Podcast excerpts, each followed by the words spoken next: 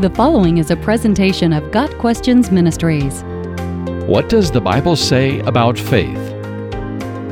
Faith resides at the core of Christianity and the Christian life. While the Bible has much to say about it, faith is a challenging concept to define.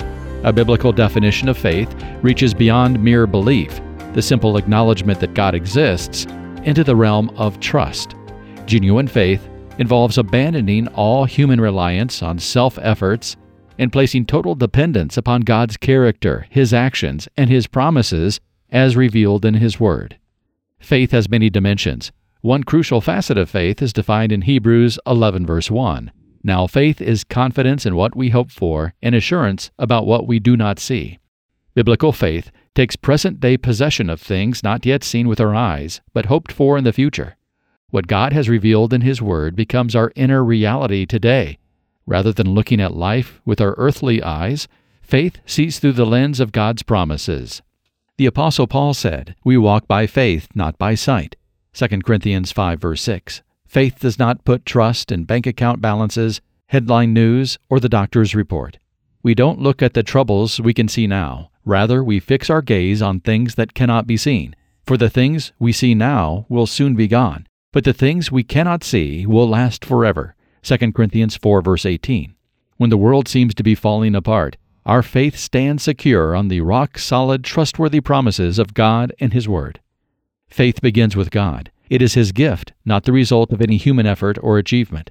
God initiates the relationship between Himself and humans by revealing Himself to them and lovingly persuading them to come to Him, just as Jesus called the disciples to follow Him. But then God expects us to respond to Him in faith. And it is impossible to please God without faith. Anyone who wants to come to Him must believe that God exists and that He rewards those who sincerely seek Him. Hebrews 11, verse 6. Failure to trust God was at the heart of the first sin. Ever since the fall of man, God has been calling people back to faith, to a place of trust and obedience to Him.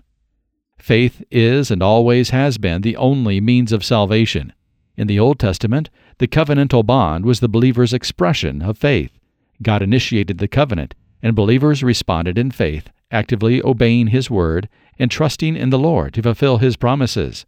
In Genesis 15, verse 6, Abraham believed the Lord, and the Lord counted him as righteous because of his faith. The prophet states, Look at the proud. They trust in themselves, and their lives are crooked, but the righteous will live by their faithfulness to God. Habakkuk 2, verse 4. In the New Testament, it is by faith that people receive God's grace in Jesus Christ, and through him the gift of salvation. Paul emphasized the centrality of faith in the believer's life. For I am not ashamed of this good news about Christ. It is the power of God at work, saving everyone who believes, the Jew first, and also the Gentile. This good news tells us how God makes us right in His sight. This is accomplished from start to finish by faith. As the Scriptures say, it is through faith that a righteous person has life. Romans 1 verses 16 and 17. Faith results in numerous blessings and benefits. At the top of the list are the gifts of salvation, justification, and peace with God. Jesus makes his home in our hearts through faith.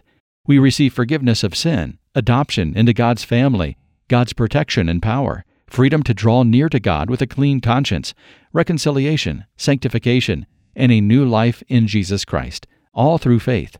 Moreover, we are granted victory over death and eternal life. The Bible plainly teaches that faith is not just a mental attitude. James explains that saving faith is revealed in a person's actions. He writes, What good is it, dear brothers and sisters, if you say you have faith, but don't show it by your actions? Can that kind of faith save anyone? James 2, verse 14. James is not saying that we are saved by works, but that faith and good deeds go together. Just as the body is dead without breath, so also is faith dead without good works. James 2, verse 26. Good works are proof that our faith is alive. A biblical concept of faith includes believing that God exists and that He is wholly trustworthy, so much so that we base our lives on Him and His Word, doing what it says, no matter what our physical eyes tell us. Through faith in Jesus Christ, we obtain the victory that has overcome the world. 1 John 5, verses 4 and 5. Got Questions Ministry seeks to glorify the Lord Jesus Christ by providing biblical answers to today's questions. online at gotquestions.org.